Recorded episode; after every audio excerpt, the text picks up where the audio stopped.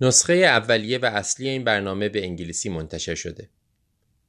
اگرچه ما تمام تلاشمون رو می‌کنیم که هرچه دقیقتر و درستتر ترجمه کنیم به علت اشتباهاتی که ممکنه توی ترجمه پیش بیاد یا به علت بعضی از برداشتهای اشتباه نمی‌تونیم صحت دقیق نسخه های غیر انگلیسی رو تضمین کنیم. برای گوش دادن به دقیق ترین و درست ترین محتوا لطفاً به نسخه اصلی انگلیسی مراجعه کنید.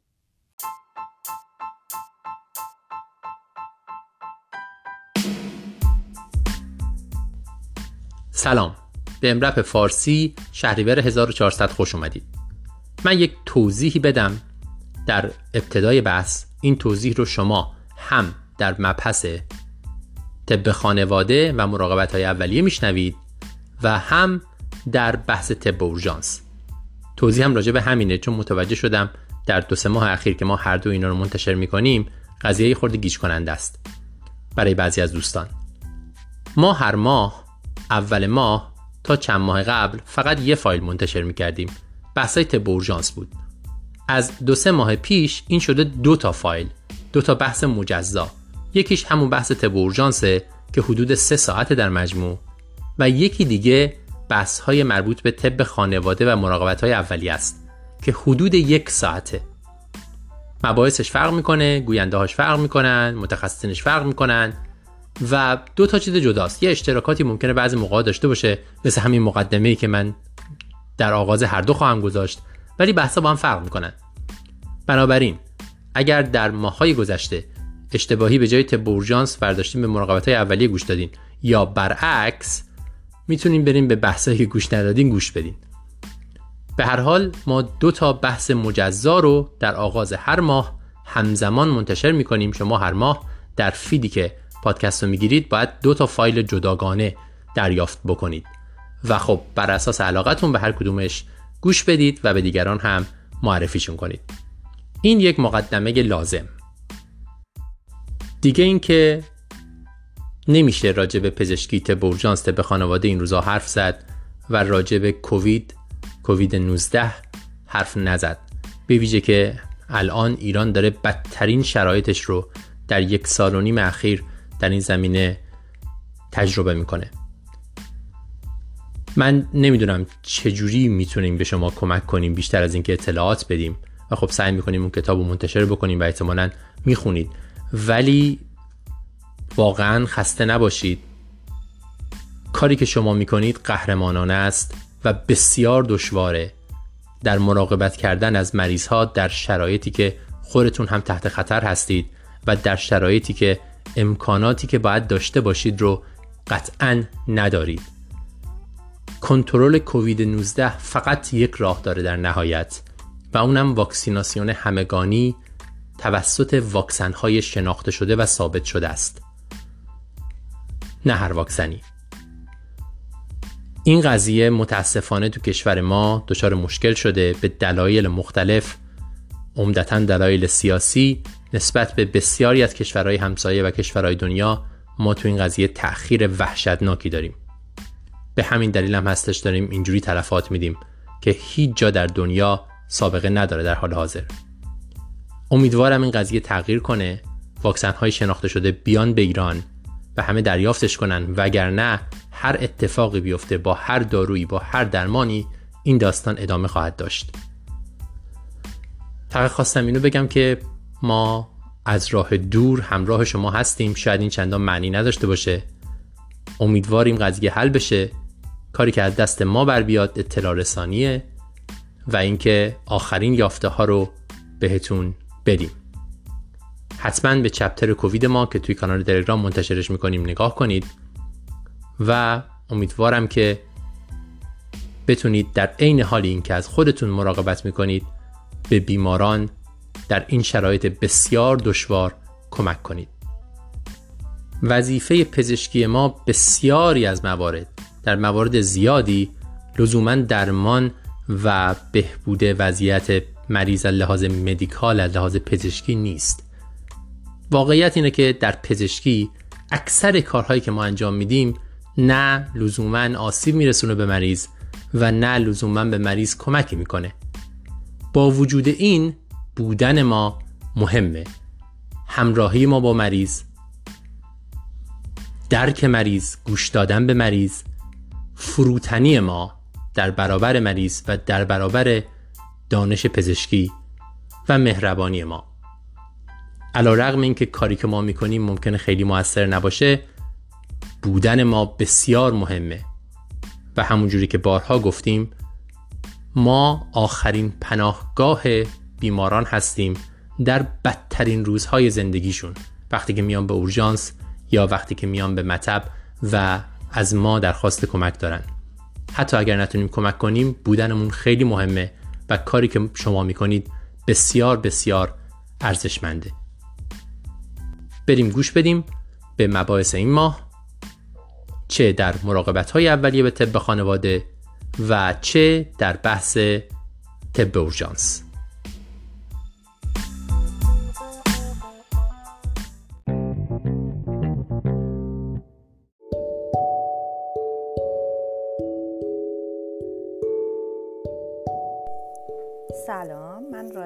هستم و با اپیزود سپتامبر EMRAP باز در خدمت شما هستم در حوزه طب پیشگیری و مراقبت های اولیه.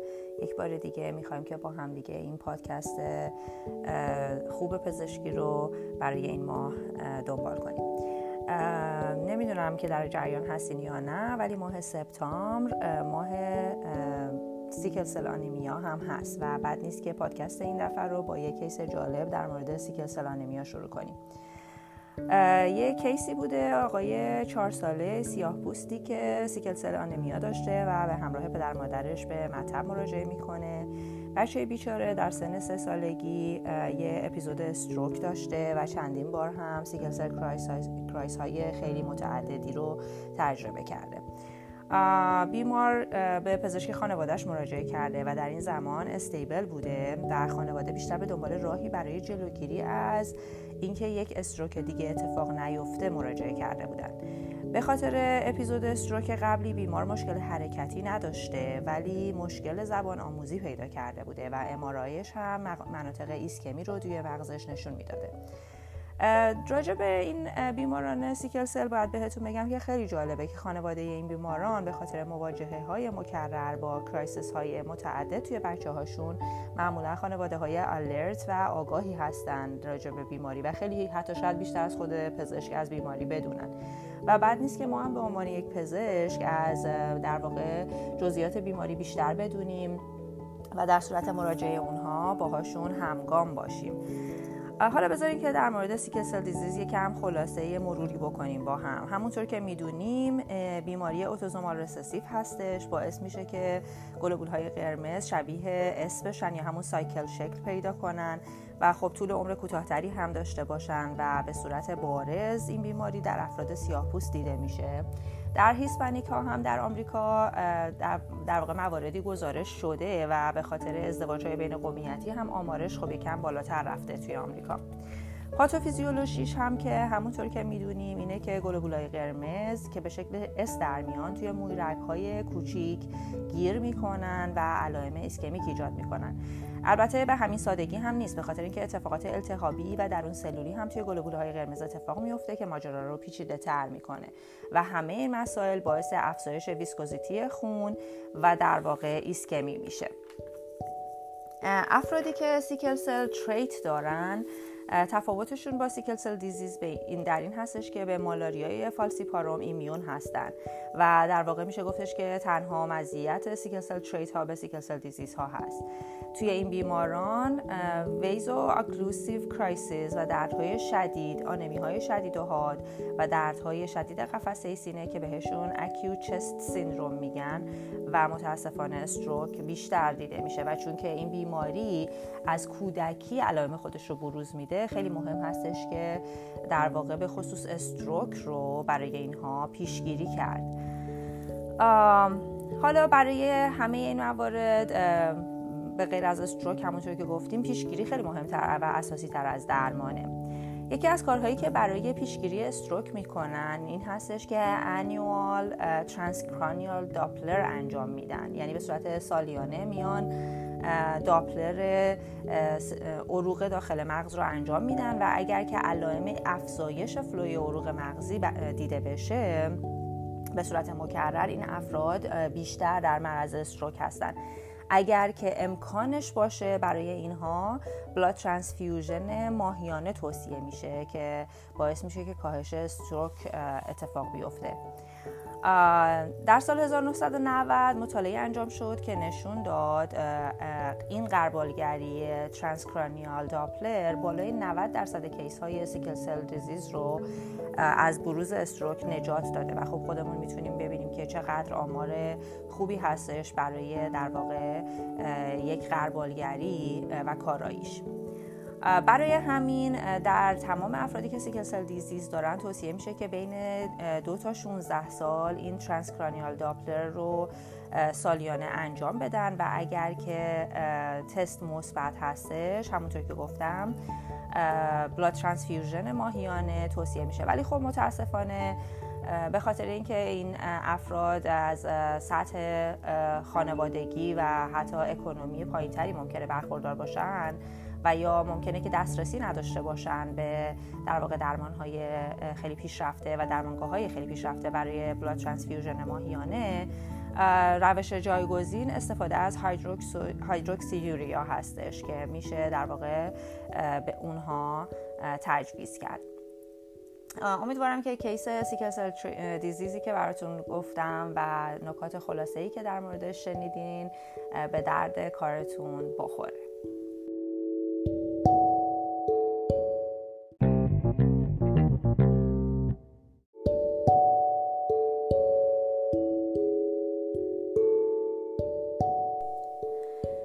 در اینجا می‌خوام از مطلبی در مورد Treatment Induced Neuropathy of Diabetic باهاتون صحبت کنم یا TIND این مطلب مطلب جدیدی نیست ولی اخیرا مورد توجه زیادی قرار گرفته. یک case study جالبی که اومده بود یه خانم جوانی که دیابت تایپ یک داشته بود رو اومدن و blood sugar ش رو به سرعت با درمان با انسولین کنترل کردن. دیابت کنترل شد A1C اومد به در واقع نقطه هدف رسید و خب قند خون کنترل خوبی داشت. ولی در عرض سه ماه این بیمار مواجه شد با انواع مختلفی از neuropathy ها من جمله autonomic neuropathy با علائم orthostatic hypotension gastroparesis peripheral neuropathy یا حتی retinopathy و در واقع نفروپاتی هم در این بیمار گزارش شد. خیلی عجیب بود چون که اینا اومده بودن خود دیابت رو درمان کرده بودن و الان با عوارض اون مواجه شده بودن بعد از سه ماه. خب در اول می‌شد اینطور فکر کرد که عوارض دیابت بوده. این در واقع رتینوپاتی نوروپاتی و نفروپاتی که ایجاد شده برای بیمار. ولی بعد در مطالعات دیدن که به خاطر آپوپتوسیسی که ایجاد شده بود یعنی به خاطر کاهش سریع سطح گلوکوز که در سلول ها اتفاق می افتاد به خاطر درمان ایسکمی سلولی اتفاق افتاده بود و این در واقع end organ damage ها ایجاد شده بود. بنابراین در افرادی که دیابت دارن ما نباید که blood sugar رو به صورت حاد در, در, در واقع دو ماه اول کاهش بدیم. یا اینکه باید سعی کنیم که A1C رو بیشتر از دو تا سه score در سه ماه افت ندیم چون که احتمال TIND رو بالا می‌بره. قبلا به این در واقع phenomenon insulin neuritis هم می‌گفتن. ولی الان بهش در واقع همون treatment induced neuropathy of diabetic میگن. افرادی که با treatment induced neuropathy of diabetes میان ممکنه که retinopathy و nephropathy هم مستعد باشن. چون همینطوری که گفتیم به خاطر apoptosis سلولی که اتفاق میفته در واقع end organ damage اتفاق میفته به خاطر ایسکمی که ایجاد میشه. بنابراین نکته ای که از این مبحث باید یاد بگیریم این هستش که به جای درمان دارویی خیلی شدید و چند دارویی در بیمارانی که تازه تشخیص داده میشن میشه از درمان با دوزهای کمتر و ترکیبش با تغییر سبک زندگی استفاده کرد. پس در واقع افرادی که دیابت دارن به خصوص افرادی که دیابت وابسته به انسولین دارن ولی حتی در پرانتز بگم که در افرادی که دیابت غیر وابسته به انسولین دارن ولی انسولین در اونها استفاده میشه هم درشون این آی دیده شده. در این افراد گفته میشه که ما باید انسولین رو start slow and go um, with the flow در واقع که اشتباه گفتم بعد می‌گفتم start low and continue slow. باید بریم یعنی اینکه باید با دوز کم شروع کنیم و یواش یواش دوز رو افزایش بدیم. که در واقع درگیر این آرزه treatment induced neuropathy of diabetes نشیم. متاسفانه درمان خاصی هم برای عوارض این در واقع تی آی وجود نداره. همون درمان های معمول نوروپاتی که قبلا گفته شد. ولی چیزی که مهم هستش و باید یادمون باشه به عنوان پزشک این هستش که هرگز از ها برای درمان درد بیماران دیابتی استفاده نکنیم. برای اینکه نه تنها کمک زیادی بهشون نمی‌کنه بلکه یه مشکل دیگه هم به مشکلات قبلیشون اضافه می‌کنه. امیدوارم که این مبحث هم در واقع برای استفاده شما مفید بوده باشه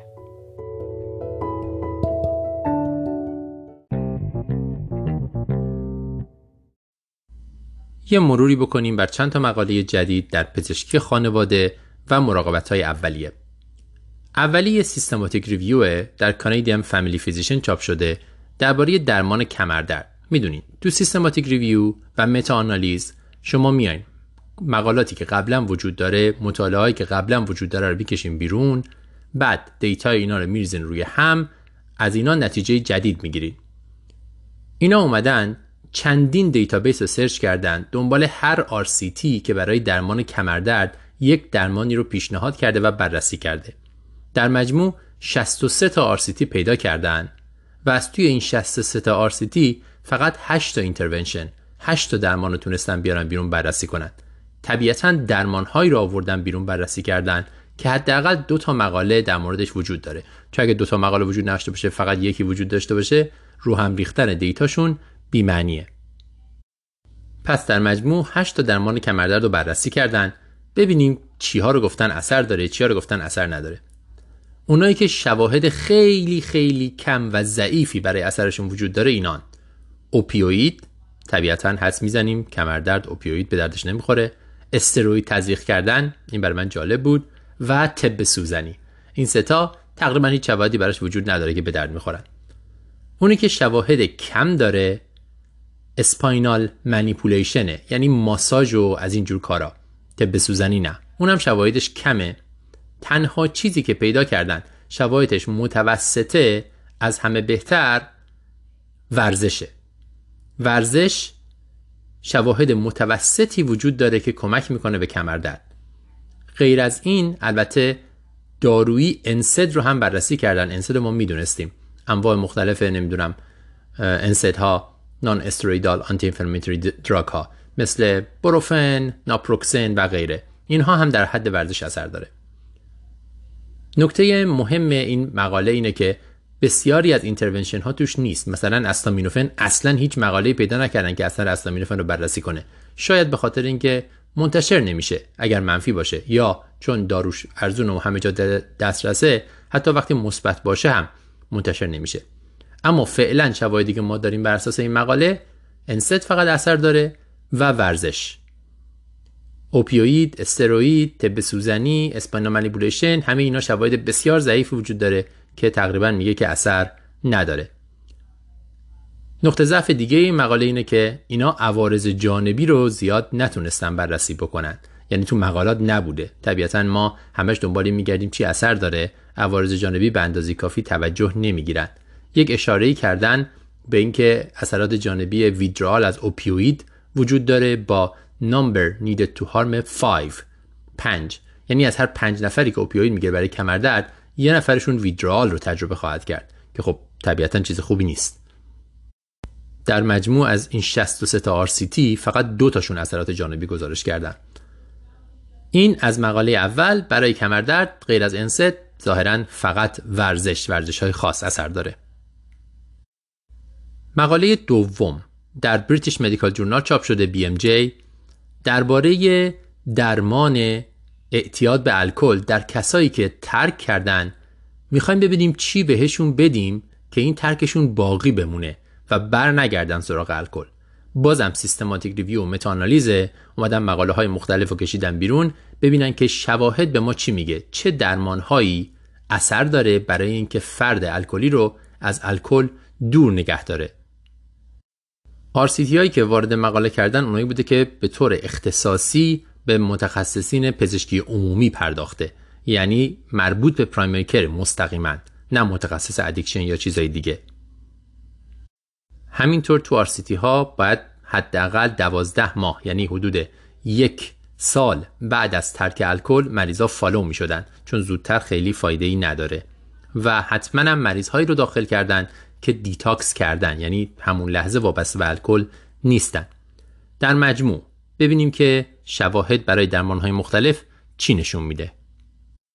برای درمان های سا... social مثل نمی‌دونم cognitive behavioral therapy و اینجور چیزا social نمی‌دونم support حمایت اجتماعی چیزایی مثل این دیدن که همه اینها شواهد بسیار ضعیف یا ضعیفه. یعنی تقریبا ما نمی‌دونیم که اینا اثر دارن. برای نالتروکسان شواهد یه خورده بهتره کمه. ولی باز هم خیلی واضح نیست که نالتروکسان واقعا اثر می‌کنه و جلوی بازگشت مریض بر رو می‌گیره. تنها دارویی که دیدن شواهد متوسط براش وجود داره داروی acamprosate acamprosate یه دارویی که برای ترک الکل میدن دو تا قرص رو باید سه بار در روز مریض بخوره. این یه خورده سختش می‌کنه که مریض هر روز استفاده کنه. ولی شواهد متوسطی برای اثر بخشیش وجود داره و می‌تونه مریض رو از الکل دور نگه داره. حواسمون باشه که وابستگی به الکل بیماری یکی از اون بیماری هایی که بسیار خطرناکه به صورتی که مرتالتیش بالاست. شواهد نشون میدن حدود 5 درصد از کسایی که حداقل دو بار با یک شکایت مربوط به الکل. مثلا الکل خوردن آجیته شدن الکلشون بالاست حالشون بد شده یا تصادف کردن با الکل و هر چیزی مربوط به الکل. پشتن اومدن اورژانس دو بار. در یک سال آینده 5 درصد احتمال داره بمیرن. این خیلی بالاست در حد CHF و نمی‌دونم استمی و ایناست. بنابراین بیماری مهمیه مرگ و میرش بالاست. تقریبا شبیه وابستگی با opioid که اونم تقریبا همینجوریه. کسی که میاد یک بار با overdose opioid در یک سال آینده 5 درصد ممکنه که بمیره. بنابراین پیدا کردن یه درمان براش خیلی مهمه. این مقاله به ما میگه که acamprosate تنها چیزی که شواهدی براش وجود داره که اثر می‌کنه. مقاله بعدی درمان درباره درمان AFib هست. در New England Journal of Medicine چاپ شده. همونجوری که می‌دونید atrial fibrillation یک داستانیه که ما خیلی دربارش حرف می‌زنیم. تقریبا هر قسمت EM:RAP هم یک بخشی راجع بهش یک مقاله راجع بهش داریم. atrial fibrillation رو دو جور میشه درمان کرد. میشه rate رو کنترل کرد یا ریتم رو کنترل کرد.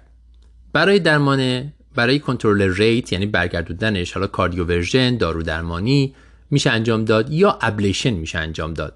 به روش cryoablation یعنی با یک کاتتر پا میشن میرن اونجا اون کانونش رو سعی می‌کنن پیدا کنن و اونو میسوزونن.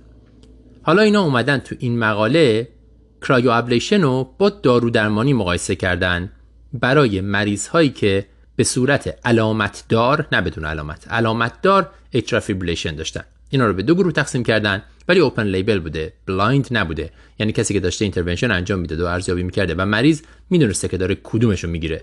و این مطالعه multicenter هم هست. حدود 300 مریض رو به این دو گروه تقسیم کردن و cryoablation یا دارو درمانی رو انجام دادن. بعدش این مریضا رو پیگیری کردن به مدت حدود 6 ماه. برای اینکه ببینن آیا هیچ آریتمی می‌گیرن یا نه بعد کیفیت زندگی علامت های دیگه و اینا رو همه رو بررسی کردن. در مجموع دیدن که بازگشت علائم در 43 درصد کسایی که cryoablation می‌گیرن اتفاق میفته ولی در 68 درصد کسایی که دارو می‌گیرن اتفاق میفته تفاوت خیلی زیاده. بین این دوتا number needed to treat چهاره. یعنی هر چهار نفری که به جای دارو درمانی cryoablation بگیرن یک نفر علائمش بر نمیگرده. خب این خیلی خوبه. اینقدر خوبه که این کارشناسان میگن شاید زیادی خوبه حتما این مطالعه باید تکرار بشه. کیفیت زندگی علائم دیگه و چیزهای دیگه هم همه به نفع cryoablation بوده. بنابراین بر این اساس به نظر می‌رسه که cryoablation بهتر از دارو درمانی برای AFib اگرچه این بستگی به شرایط مریض هم داره. شما اگه یک مریضیه که خوابیده تو خونه مشکلات دیگه هم داره مسنه و غیره شاید cryoablation خیلی بهش کمک نکنه. ولی اگر که جوونه فعاله می‌خواد برگرده به ورزش کنه و مشکل خاص دیگه ای نداره شاید بتونین باش صحبت کنین اطلاعات بدین و برین سراغ ablation به جای دارو درمانی برای درمان atrial fibrillation فیبریلاسیون دهلیزی. مقاله اول درباره اثر دارو درمانی برای مشکلات neurocognitional آلزایمر یا neuropsychiatric آلزایمر. در Journal of American Geriatric Society چاپ شده ما می‌دونیم آلزایمر خیلی موقع ها اصلا شروعش قبل از اینکه دمانس و فراموشی بیاد با علائم دیگه ای شروع میشه و بروز پیدا می‌کنه و اینا بعد از اینکه دمانس اومد بدتر هم میشن. مثل hallucination، delusion، depression، آژیته بودن مریض، اضطراب مریض. اینا همه علائم neuropsychiatric ه. حالا از قدیم به این مریض ها antipsychotic می‌دادن. برای اینکه خب antipsychotic برای مثلا اسکیزوفرنی به این علامت ها کمک می‌کنه ما حدس می‌زنیم که اینجا هم کمک بکنه. اما بعدا دیدن که antipsychotic وقتی به مریضا میدی mortality شون بالا میره. یعنی این antipsychotic ها حتی اگر علائم کنترل بکنن مشکلات دیگه ایجاد می‌کنن. چه می‌دونم از شکستگی ها از زمین خوردن ها و حتی عملکرد neurocognition شون رو ممکنه بدتر بکنه در دراز مدت. حالا این مطالعه اومده همین کار کرده. حدود 8000 تا بیمار در 39 مرکز یک مطالعه ابزرویشناله یعنی برداشتن بیمارها رو بررسی بیمارهایی که دارو رو گرفتن یا نگرفتن رو با همدیگه بررسی کردن سعی کردن مچشون کنن. یعنی رندومایز نیست که بیمارا رو اختصاص بدن به گروهی و وردارن. هر کدومشون بگن شما اینو بگیر شما اونو بگیر. چیزایی که مریضایی که گرفتن رو اومدن اطلاعاتشون رو خارج کردن و مچشون کردن با یه مریض دیگه که اون دارو رو نگرفته و مقایسه کردن وضعیت neuropsychiatric شون و این علائمشون رو در طول سه سال بعد. چه داروهایی بررسی کردن؟ SSRI ها بقیه ضد افسردگی ها بنزودیازپین ها antipsychotic های typical مثل هالوپریدول اینا و antipsychotic های غیر typical مثل کلوزاپین مثل اولانزاپین و اینا. خب نتایج چی میگه؟ نتایج میگه که بعد از سه سال تقریبا همه مریضا بدتر شدن. خب این خیلی عجیب نیست ما انتظار داریم. اما علائم در مریض هایی که این داروها رو گرفتن تقریبا در همهشون بدتر از مریضایی که این داروها رو نگرفتن. خب خیلی این دردناکه. به خاطر اینکه به نظر می‌رسه که ما هیچ دارویی نداریم پیشنهاد بدیم برای کنترل علائم. کدوما بدترن؟ اونایی که SSRI گرفتن یا بنزودیازپین گرفتن یه کم علائمشون بدتر بوده. حتی یه ذره نزدیک به غیر significant هم هست. بقیه ضد افسردگی هم یه کم. ولی از همه بدتر antipsychotic ان و به ویژه antipsychotic ای غیر typical مثل اولانزاپین. کسایی که اینا رو گرفتن عملکرد neurocognition شون یعنی شناختیشون به مراتب بیشتر از بقیه افت کرده. و در نتیجه گرفتن این داروها. برای کنترل اون علائم بهاش اینه که مریض سریعتر وضعش خراب بشه و وضعیت شناختیش رو از دست بده. این مطالعه میگه که این بهترین مطالعه که ما می‌تونیم داشته باشیم چون هیچ وقتی که RCT randomized blinded نمی‌تونیم انجام انجام بدیم. به ویژه به خاطر اینکه خب شرکت های دارویی می‌خوان داروهاشون بفروشن شما مطالعه ای که فرضش بر اینه که احتمالاً اینا بدترش می‌کنن و احتمالاً فان نمی‌تونیم بکنیم.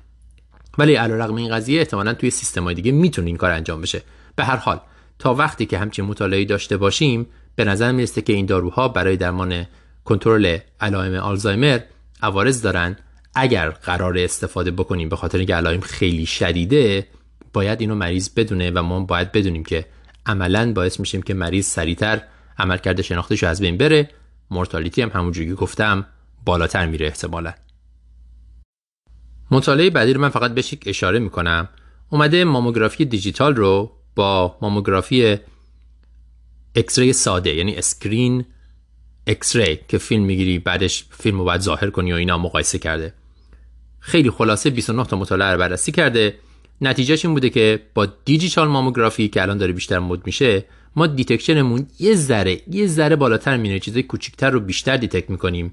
اما این برای اینویزیوا نیست برای مشکلات invasive نیست و خیلی موقع ها false positive داره که نتیجهش بیوپسی و استرس و غیر است. بنابراین بر اساس این مطالعه ماموگرافی دیجیتال ارجحیتی به ماموگرافی قدیمی با اون سیستم قدیمی ایکس ری نداره. مطالعه بعدی در جاما چاپ شده. مطالعه عجیبی هست به خاطر اومده کاموکسیکلاو با دوز بالا رو مقایسه کرده با کاموکسیکلاو دوز معمول برای درمان سینوزیت حاد در حالی که ما می‌دونیم مثلا شاید بهتره که به سینوزیت حاد کلا آنتیبیوتیک ندیم. به قول کارشناسان EMRAP میگه که کاش یک شاخه دیگه هم مطالعه داشت که اصلا هیچ کاموکسیکلاوی نمی‌دادن ببینن چی میشه. به هر حال اینا اومدن این دوتا رو با هم دیگه خواستن مقایسه بکنن. دوز معمولش 875 میلی گرم آموکسیسیلین توی کاموکسیکلاو BID یه و دوز بالاش آموکسیسیلینش دو برابر شده یعنی 1750 میلی گرم BID. در مریضای 18 سال و بالاتر که سینوزیت داشتن و روز سوم اومدن اینا بررسی کردن ببینن علائمشون چجوریه. 150 تا مریض رو هم تقسیم کردن بین این دو تا گروه یا RCT randomized double blind clinical trial. و نتیجهش اینه که این دو گروه با هم دیگه هیچ فرقی ندارن. یعنی آموکسی‌سیلین با دوز بالا با آموکسیلین دوز معمول تفاوتی نمی‌کنه ولی نکته بازم جالبش اینه که 50 درصد این مریض ها در هر دو گروه اسهال گرفتن یعنی شما آبریزش بینی از یک طرف رو متوقف کردید از یک طرف دیگه آبریزش رو زیاد کردید. خب این بازم تایید اینه که احتمالا سینوزیت حاد آنتیبیوتیک نمی‌خواد و اگر داریم به آنتیبیوتیک مریض میدین بهش بگین که احتمال 50 درصد داره که اگر از این طرف آبریزش متوقف بشه از اون طرف اسهال بگیری. مقاله بعدی خیلی مقاله جالبیه در Family Practice چاپ شده. درباره اینه که ما چجوری با چه معیاری به مریض درمان palliative یعنی درمانهای تسکینی رو پیشنهاد بدیم. یک معیاری که وجود داره که پیشنهاد بدیم مریض رو بفرستیم برای ارزیابی درمانهای تسکینی به صورت سنتی این سوال surprise ه surprise question سوال چیه؟ که پزشک از خودش بپرسه آیا من تعجب می‌کنم اگر مریض در یک سال آینده بمیره؟ اگر جواب این سوال نه باشه یعنی پزشک تعجب نمی‌کنه اگر مریض در یک سال آینده بمیره اون وقت این مریض احتمالا از درمان palliative تسکینی سود خواهد برد بعد فرستادش.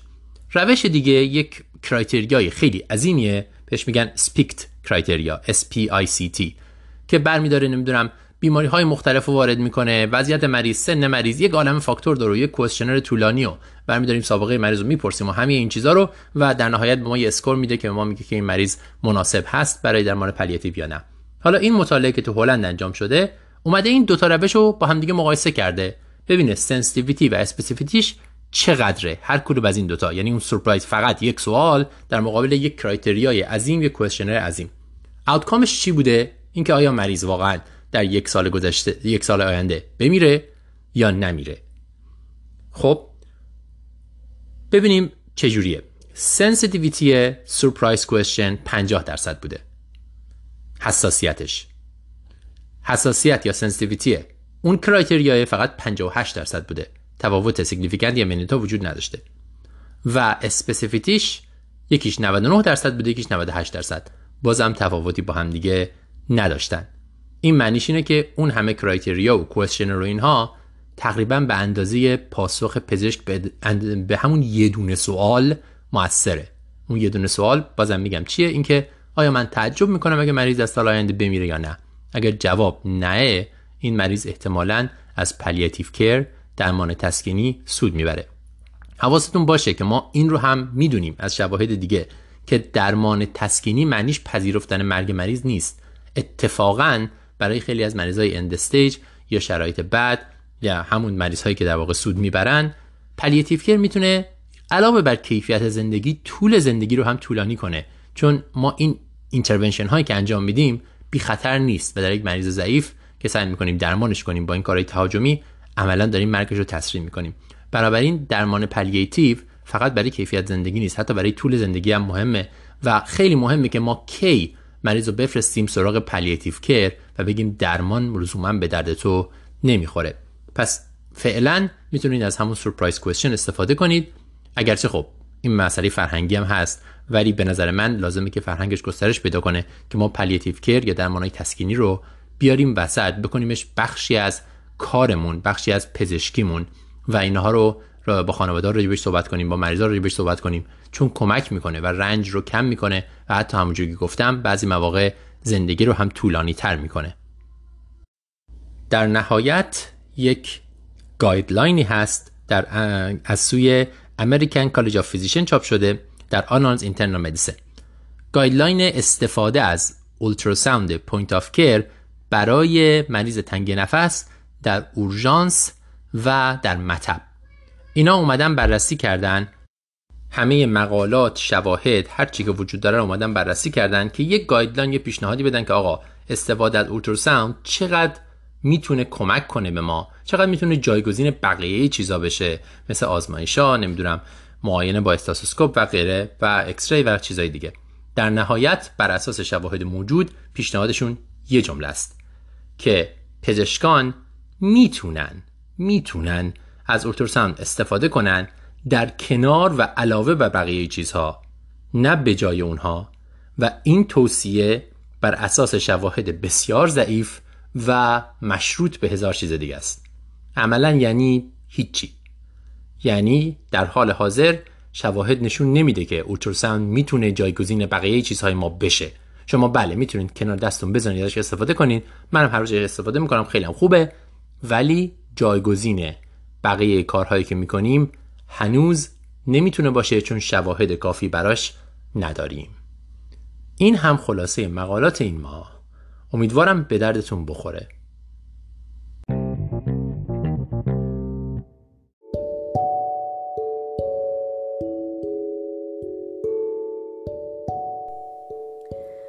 اینجا بذارین که براتون راجع به گایدلاین جدید COPD یا Chronic Obstructive Pulmonary Disease که مرکز وترن یا ای آمریکا اونو در واقع بیرون داده. بعد باهاتون صحبت کنیم.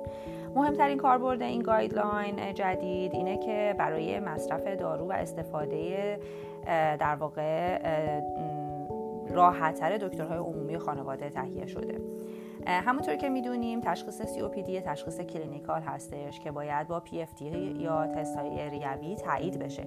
پس اگر کسی اومد که علامت داره شما درمان رو شروع کنین و به تاخیر نندازین و برای تایید با PFT بعدا هم وقت داریم اولین چیزی که این guideline میگه میگه که long acting muscarinic antagonist ها یا همون LAMA خط اول درمان هستش. قبلا گفته می‌شد که tiotropium باید فقط استفاده بشه. ولی این guideline میگه که هیچ LAMA یی به LAMA ی دیگر ارجحیت نداره و خط اول درمان همیشه LAMA هست.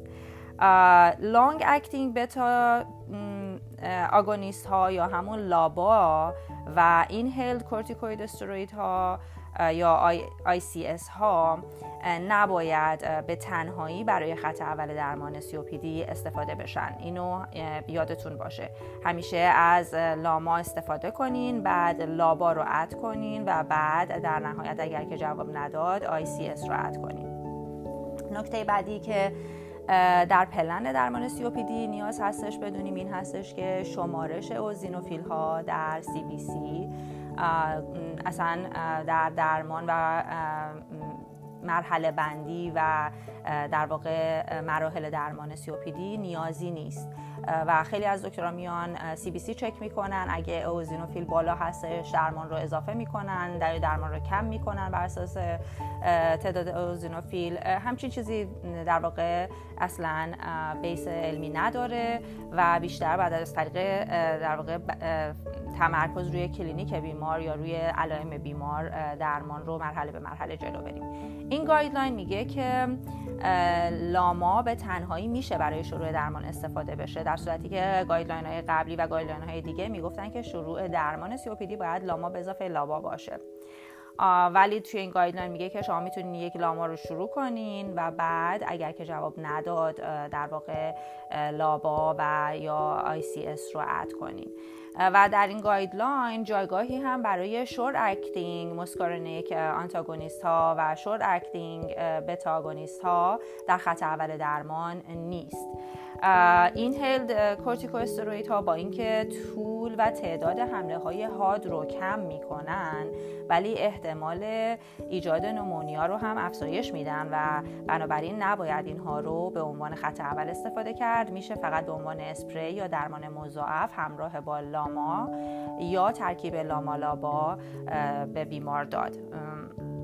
و در آخر هم باید بگیم که در موارد سرپایی حملات حاد استفاده از آنتیبیوتیک و کورتون خوراکی توصیه میشه. خیلی در واقع توی تحقیقات نشون داده نشده که استفاده از آنتیبیوتیک و کورتون خوراکی می‌تونه مثلا چیز معجزه آسایی باشه یا تاثیر منفی بذاره. بنابراین دادنش باز هم به جاجمنت و قضاوت در واقع شما در مورد بیمار برمیگرده. و جا داره بگم که قطع مصرف دخانیات اثرات معجزه آسایی در درمان سیوپیدی داره. حتی دیده شده که در سال اول قطع مصرف بیماران خیلی بهبود در تستای PFT داشتن. و اگر که بخوام به صورت جمعبندی برای پزشکای عمومی از این guideline یه, یه جمله بهتون بگم که در واقع به دردتون بخوره. این هستش که با درمان های با اسپری های LAMA شروع کنین. LABA رو اضافه کنین اگر بیمار هنوز جواب نمیده. در نهایت ICS رو به اونها اضافه کنین. و در حملات حاد هم آنتیبیوتیک و کورتون خوراکی بدین با قضاوت در واقع clinical خودتون و در هر مرحله از درمان هم که احساس راحتی نکردین و احساس کردین که بیمار از حد شما خارج شده حتما به pulmonologist ارجاع بدین. امیدوارم که این مبحث کوتاه و مروری بر guideline جدید COPD هم به درد شما بخوره.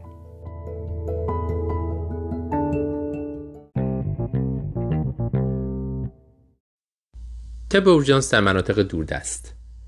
درباره یک کیسی هست در همون بیمارستان کوچیکی که ما قبلا راجع بهش صحبت کردیم در مناطق شمال کانادا. این بیمارستان ده تا تخت داره آزمایشگاه داره اکسری داره ولی چیزی فراتر از این نداره. جراح نداره نمی‌دونم سیتی نداره امارای نداره هیچ کنون از اینا رو نداره. یه زنگی به این بیمارستان می‌زنن میگن که ما یه مریض داریم می‌خوایم transfer کنیم به اونجا. از کجا دارن زنگ می‌زنن؟ از یک کلینیکی توی مناطق روستایی تر یک کلینیکی که حتی تخت هم دیگه نداره برای بستری. فقط یک کلینیک سرپاییه. یک پرستار اونجا هست. یه سری آزمایش های اولیه point of care رو می‌تونن انجام بدن. یه کیجی بگیرن و اینا. میگن ما یه مریضی داریم می‌خوان transfer ش کنیم. مریض چیه؟ یه آقای 73 ساله است. میگه چست پین گرفته. چند دقیقه پیش توی خونش از اونجایی که قبلا هم سابقه رو داشته می‌دونسته که باید نیتروگلیسرین زیر زبونی بذاره. سه تا نیتروگلیسرین گذاشته چسپینش برطرف شده. بعدش اومده به کلینیک. اینجا تنها اتفاقی که براش افتاده اینه که دچار تهوع شده و استفراغ کرده. همین. الان چسپین نداره استفراغ کرده. ما EKG هم ازش گرفتیم. EKGش منفیه. هیچ فرقی با EKG قبلیش نمی‌کنه. حالا ما می‌خوایم ترانسفرش کنیم به مرکز شما. برای چی؟ برای اینکه یه خورده بیشتر تست بشه ببینیم آیا علت دیگه غیر از ACS هم داره یا نداره. یه خورده بیشتر راجع به سوابق این مریض بدونیم تا برگردیم به سوال ترانسفر کردن مریض منتقل کردن مریض به مرکز اینا. مریض سابقه وسیع بیماری های مختلف وسکولار داره. مشکل قلبی داشته چند تا استنت داره. مشکل کلیوی داشته و پیوند شده. کلیه پیوندی داره. هایپوتیرویدی هم داره. دیابت هم داره. اینسولین مصرف می‌کنه و یکی از پاهاش هم به خاطر مشکل وسکولار و دیابت قطع شده. یعنی مریض immunocompromised هست چون مریض پیوندیه. مشکل vascular زیاد هم داره که بیشتر high risk ش می‌کنه. و مسنم هست 73 ساله هم هست. بازم بیشتر high risk ش می‌کنه. انواع مختلف داروها رو می‌خوره. از جمله اخیرا furosemide به داروهاش اضافه شده چون یک مقدار ادم داشته توی اون پایی که قطع نشده. 20 میلی گرم فروزمایت روزانه هم می‌خوره. میگن کراتینینش هم جدیدن یه خورده زیاد شده کراتینین کلیه پیوندیش. و الان نفرولوژیستش داره دقیقا کراتینینش رو مونیتور می‌کنه. این اتفاق چجوری افتاده؟ در چند روز اخیر مریض سالم بوده مشکلی نداشته تبی وجود نداره مریض سالم بوده نهارش هم خورده بعد از نهار chest pain پیدا کرده و همونجوری که گفتم سه تا نیتروگلیسرین خورده بهتر شده و اومده به کلینیک اینا و استفراغ کرده. بازم همونجوری که گفتم EKG ش فرقی با قبل نمی‌کنه. علائم حیاتی مریض کاملا نرماله. فشار خونش خوبه. تب نداره saturation ش خوبه. تنها آزمایشی که اونجا توی اون کلینیک تونستن بکنن دو تا چیز point of care ه یکی پتاسیمش رو چک کردن دیدن نرماله و دومی troponin point of care رو چک کردن. اونم دیدن نرماله. قند خونش هم حدود 190 که برای مریض قابل پذیرشه. حالا میگن ما این مریض رو می‌خوایم transfer کنیم. دکترای این کلینیک 10 تا تخته ما میگن که خب شما برای چی مریض رو می‌خوایم بفرستین اینجا؟ میگه ما نگران این chest pain ش هستیم می‌خوایم ACS ش رو بررسی بکنیم. یعنی در واقع چسپین رول اوت ACS ACS یعنی Acute Coronary Syndrome یعنی استمی and انستمی خب مریض تغییر EKG که نداره پس انستمی رو می‌خوام در واقع بررسی بکنن اما نگران یه چیز دیگه هم هستیم. نگران این که ممکنه که یک عفونت اینجا وجود داشته باشه چون این مریض خیلی ها ریسک ایمان کمپرومایز هست. و ما مطمئن نیستیم که این تهوع استفراغ به دلیل یه عفونت مخفی یه جایی نیست و ما نمی‌تونیم ردش کنیم. نکته جالبش اینجاست که این مریض نزدیکتر از لحاظ جغرافیایی به اینکه بفرستنش به یک بیمارستان بزرگ توی شهر بزرگ. نفرولوژیستش هم اونجاست. ولی اینا نمی‌خوام بفرستن اونجا. ترجیح میدم بفرستن به این کلینیکه که همونجوری که گفتم خیلی چیزا رو نداره. چرا؟ به چند دلیل. یک این مریض همونجوری که گفتم یه عالم استنت قبلا داشته و می‌دونن که بیماری عروق کرونر داره. نوتاشو که نگاه می‌کنن می‌بینن آخرین بار کادیولوژیستا گفتن این دیگه کتلب و استنت گذاشتن براش فایده ای نداره نفعی نمی‌بره. از این به بعد مشکل غربی این باید مدیکال با دارو حل بشه.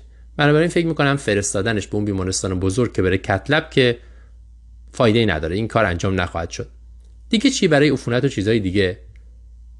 میگن که اولا هزینهش زیاده که مریض بخواد بره اونجا. دوما وقت بیشتری می‌گیره تا هواپیما بخواد و بیان ببرتش اینجا با آمبولانس میشه فرستادش. سومی طبیعتا منابع بیشتری می‌گیره برای اینکه این مریض بخوام بفرستیم به اون بیمارستان بزرگه. خود مریضم دوست نداره بره. مریض یک آقای 73 ساله است که با زنش با دو تا بچه‌هاش و یه عالم نوه توی منطقه روستایی دوردستی زندگی می‌کنه. اصلا دوست نداره بره شهر بزرگ. معمولا دوست داره هر اتفاقی که میافته همینجا تو همین شهر خودش بیفته. هر از چندی مجبور بره اونجا یه سری چیزایی رو چک بکنه. ولی دوست نداره که اینجوری برنامه ریزی نشده باشه بره اونجا ترجیح میده اینجا بمونه. و در نهایت کووید هم به همه اینا اضافه می‌کنه. اینا توی یک خونه جداگانه از همه دنیا تو شمال کانادا دارن زندگی می‌کنن و تا حالا کوویدی توی اون شهر کوچولو نبوده. این مریض اگر پاشه بره به مونترال شهر بزرگ و کووید با خودش بیاره کووید وارد این شهر کرده. قانون اینا هم هستش که هر کسی که برمیگرده از اون شهر باید 14 روز در تماس با هیچ کس نباشه. خب حالا شما یه آقای 73 ساله که با چه می‌دونم 15 نفر دیگه توی خونه داره زندگی می‌کنه و طبیعتا باید بهش برسن غذا براش بیارن و غیره. خیلی سخته که این 15 روز قرنطینه بشه. به همه این دلایل میگن آقا به جای اینکه ما این مریض رو بفرستیم به بیمارستان بزرگه میفرستیمش به این بیمارستان کوچیکتر شما که جاش بسته است احتمال کووید کمتره راحتتر میشه منتقلش کرد منابع کمتری می‌خواد. شما یه خورده بیشتر نگاهش بکنین بیشتر وسایل دارین چک بکنین. می‌دونم شما سیتی ندارین کاردیاکت هم که نمی‌خواد مریض. شما ببینین می‌خواین چیکارش کنین. بعد از در نظر گرفتن همه این فاکتورها میگه ما قبول کردیم که مریض رو بفرستن برای ما. میگه درست قبل از اینکه مریض رو بفرستن قبل از اینکه سوار آمبولانس بشه آخرین علائم حیاتی مریض یه خورده تغییر می‌کنه. فشار مریض میفته میشه 88 روی 44 ضربان قلبش یه ذره میره بالا میشه حدود 105 تاکیکاردی خفیف و از همه مهمتر مریض تب می‌کنه. 38 و 6 دهم تب. اینا میگن چیکار کنیم؟ برای مریض یه سری آزمایش دیگه میفرستن و مریض رو می‌ذارن روی مایع. یه آنتیبیوتیک هم براش شروع می‌کنن. با توجه به اینکه نمی‌دونن که این عفونت چیه یک آنتیبیوتیک وسیع‌الطیف پیپراسیلین تازوباکتام برای مریض شروع می‌کنن. همون زوسین. یه دور بهش میدن. و میگن که مریض رو بفرستیم که خلاصه شما تکلیفش رو روشن کنید مریض می‌رسه. میگه تو راه ما الان دیگه بیشتر داشتیم به عفونت فکر می‌کردیم. طبیعتا عفونت هایی که مد نظرمون بیشتر بود اول از همه عفونت ادراری بود مریض دیابت هم داره. دوم پنومونی بود عفونت تنفسی مریض علامتی نداره ولی باید چک بشه. خیلی موقع فقط با تب خودشون نشون میده مخصوصا تو افراد ایمونوکمپرومایزد. و سومی عفونت بافت نرم. مریض دیابتی مشکل وسکولار داره یه زخم کوچولو ممکنه که یک عفونت جدی رو ایجاد کنه که فقط با همین تب خودشون نشون بده. مریض می‌رسه به اورژانس اینها. میگه من اول از همه رفتم مریض رو ببینم. اصلا باورم نمی‌شد. با اون علائم حیاتی انتظار داشتم که یه مریض داغونی ببینم. ولی مریض سرحال بود. نشسته بود رو تخت داشت گپ می‌زد میخندید می‌تونست راه بره با اون اساش به همون شیوه خودش. علائم حیاتیش هم تو اورژانس ما بهتر بود. فشارش 100 روی 60 بود. یه خورده کمه ولی در این حال قابل پذیرشه. ضربان قلبش هم اومده بود پایین. شده بود حدود 60 تا. البته مریض رو بتا بلاکر خیلی نمیشه بهش اطمینان کرد. مریض تعریق نداره راحت داره حرف می‌زنه هایپوکسیک نداره. معاینش می‌کنن و یه سری آزمایش میفرستن. یه سری آزمایش از قبل داشتن. از همون جایی که داشتن میفرستادنشون بعدش خون گرفته بودن همونجوری که گفتم. اون خونه چون اونجا نمی‌تونستن بفرستن اینجا سری میفرستن برای آزمایش. میگه یه سری دیگه ما اینجا گرفتیم که ببینم در این 5 6 ساعت دیگه مریض تو راه بوده تا به ما برسه چیزی عوض شده یا نه. معاینه می‌کنن مریض میگه تو معاینه فقط یک ذره left lower quadrant tenderness داشت. همین. هیچ چیز دیگه تو معاینش نداشت. نشانی از زخم تو پاش نبود.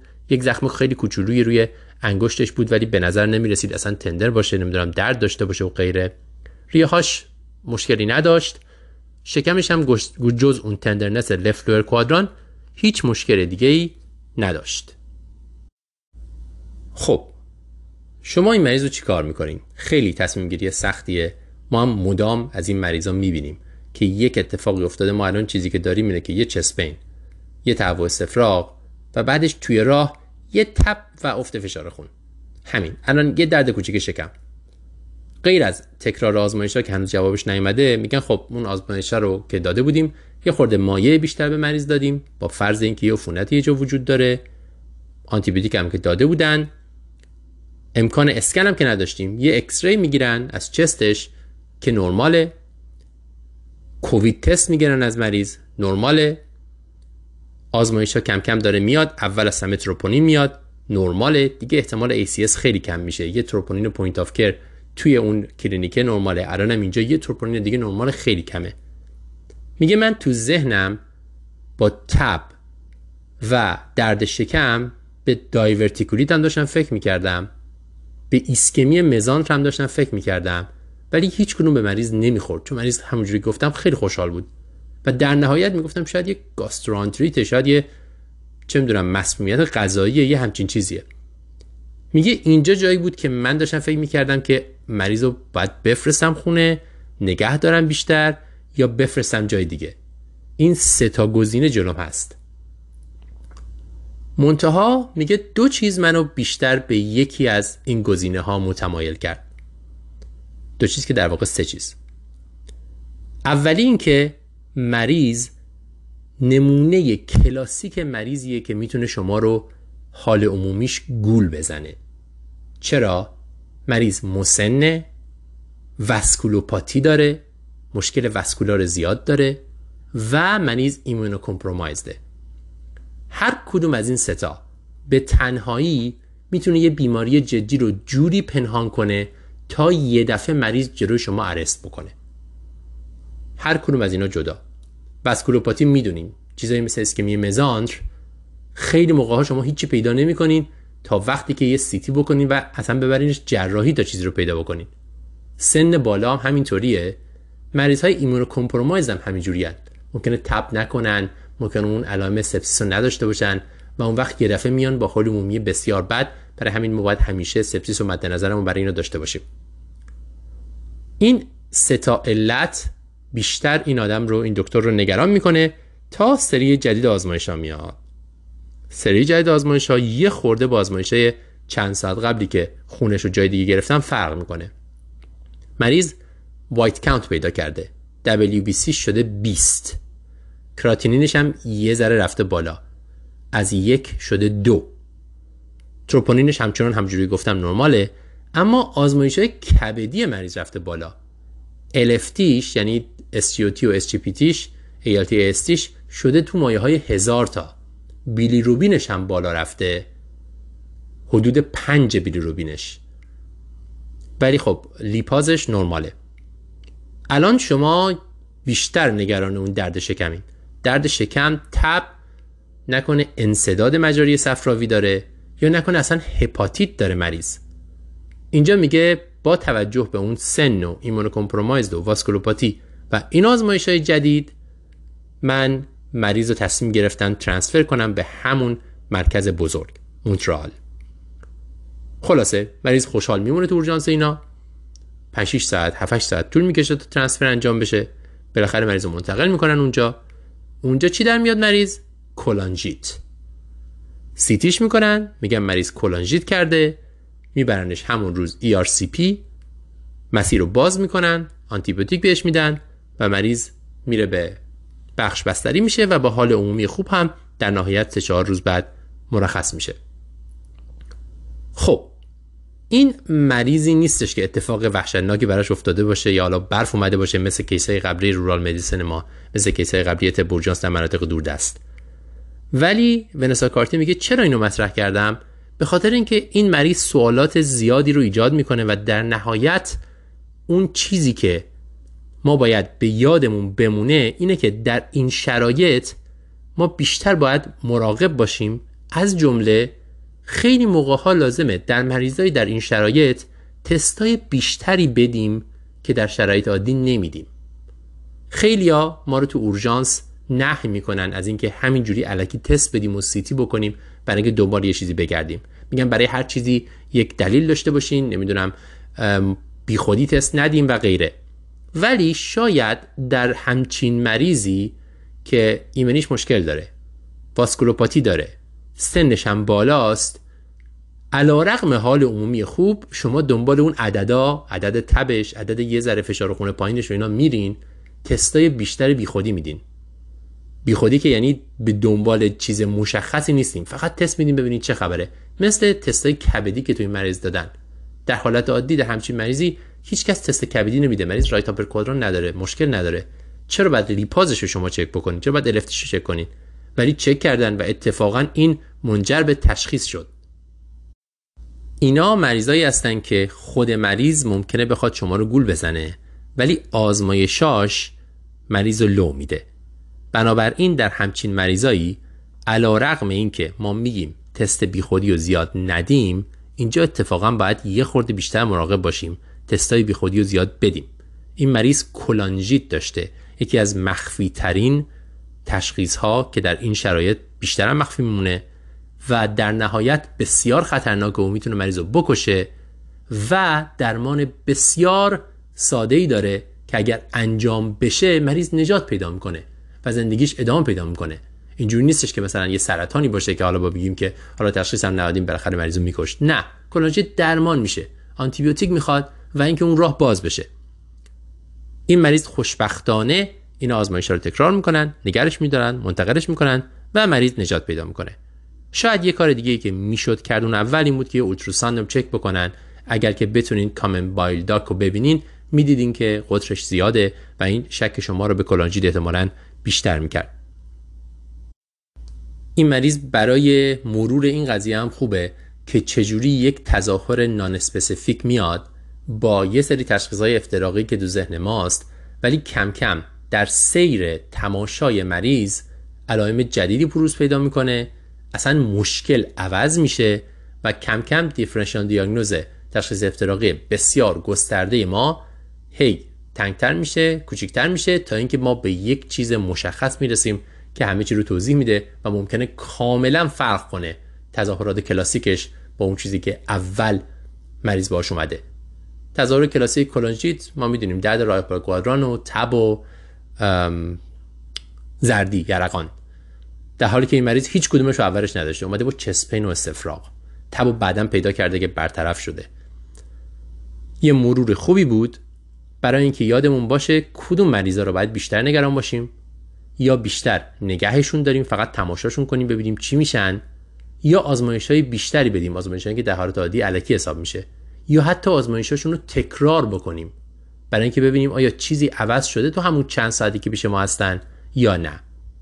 اینجوری این مریضی های مخفی خطرناک رو می‌تونیم مچشون رو بگیریم و جان یه آدم رو نجات بدیم. اینم بخش تب در مناطق دوردست این ماه.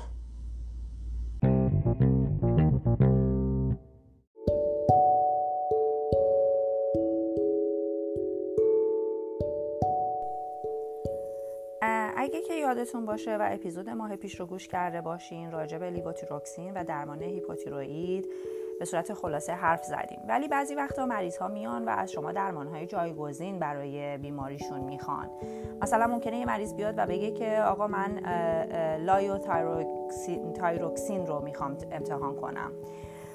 که در واقع همون T3 هستش. یا مریضایی هستن که میان این ترکیب دارویی رو با levothyroxine می‌خوان. میگن که ما می‌خوایم ترکیب T3 T4 رو با هم امتحان کنیم. یا میان میگن که یکی از اقوام ما بیماری تیروید داشته و از اصاره تیروید حیوانات استفاده کرده و برای درمانش بهتر اثر کرده. یا حتی آنالوگ های تیروید رو ممکنه که بیان ازش ازتون بپرسن. یا خیلی چیزهای دیگه که به صورت درمان های گیاهی و سنتی برای درمان های تیروئید شنیدن. و ممکنه که از شما هم به عنوان پزشکشون ازتون سوال کنن.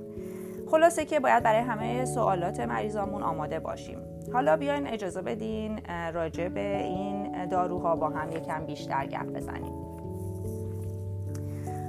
یکی از معمول ترین این داروها همونطور که گفتیم liothyronine یا همون T3 هستش. تفاوتش با levothyroxine اینه که half-life T3 خیلی کوتاهتر از half-life T4 هستش. یعنی حدود 12 تا 36 ساعته. در صورتی که اگر که یادتون باشه گفتیم که T4 تقریبا نزدیک به یک هفته half-life داشت. و خب ما اینجا داریم از تفاوت یک روز با یک هفته صحبت می‌کنیم. که خب خیلی متفاوت هستش برای استفاده و dosage همینطور T3 اثر neurotherapeutic ممکنه داشته باشه و در thyrotoxicosis در حاملگی ها و در adrenal insufficiency کنتراندیکه هستش نباید داده بشه. dosing T3 حدود 25 درصد از T4 باید باشه. یعنی اگر داروی T4 رو به هر اندازه میدین شما یک چهارم همون رو برای T4 باید در نظر بگیرید در مورد ترکیب تیتری و تی فور باید یادمون باشه که گروه کوچکی از بیماران ممکنه که از این ترکیب منفعت ببرن. مثلا توی myxedema ممکنه که استفاده بشه یا در مورد هیپوتیروییدی های autoimmune این ترکیب می‌تونه که استفاده کنه. بعضی از اندوکرینولوژیست ها در بیمارانی که TSH نرمال دارن و با درمان T4 به سطح نرمالی از TSH رسیدن ولی هنوز علامت دارن هم اینا میان ترکیب T3 T4 رو توصیه می‌کنن. ولی اگر TSH بیمار نرماله و شخص هنوز علائم جانبی داره یادتون باشه که به علائم دیگه غیر از تیروئید هم توجه کنین. و همیشه ترکیب تی فور تیتری ممکنه که جوابگو نباشه. ممکنه که علل دیگه ارگانیکی وجود داشته باشه که علائمی شبیه علائم تیروئید رو ایجاد کنه. یکی دیگه از داروهایی که استفاده میشه برای درمان تیروئید در واقع اساره تیروئید حیوانات هستش که اون رو به صورت قرص در میارن و ممکنه شما به عنوان اسم آرمر تیروئید همون رو بشناسینش. این دارو در واقع نسبت تی فور به تی تیریش حدود 200 تا 300 درصد بالاتر از تیروید انسانیه و بعد حواسمون باشه که میزان بالایی از تی تیری رو با تجویز این دارو داریم به بیمار میدیم. بیمارانی که این دارو رو مصرف می‌کنن و یا دکترایی که تجویزش می‌کنن باید حواسشون باشه که تیروید حیوانات چیزی اضافه تر از هورمون تیروید نداره و نباید این فریب رو به خودشون بدن که خب چون ما داریم خود قده تیروید طبیعی رو استفاده می‌کنیم پس لابد یه چیزای دیگه هم هستش که علاوه بر هورمون به بدن ما داده میشه و این برای ما بهتر هستش. نه همچین تصوراتی واقعا درست نیستن. این داروها در دوزهای خیلی محدودتری هم میان و برای افراد حامله هم هم مناسب نیستن. و نکته مهم دیگه هم این که حدود 60 تا 70 درصد از تیپور لیوتیروکسین رو باید در دوز مشابه این داروها به صورت adjustment به بیمار بدیم. و در آخر هم analog های تیروئید هستن که بیشتر در تحقیقات و research ها استفاده میشن و به عنوان درمان کمتر دیده شده که داده بشن به مریض. امیدوارم که این خلاصه ای که از آلترناتیو های درمان تیروید بهتون دادم به, به کار مطبتون و برای برخورد با مریضاتون بیاد.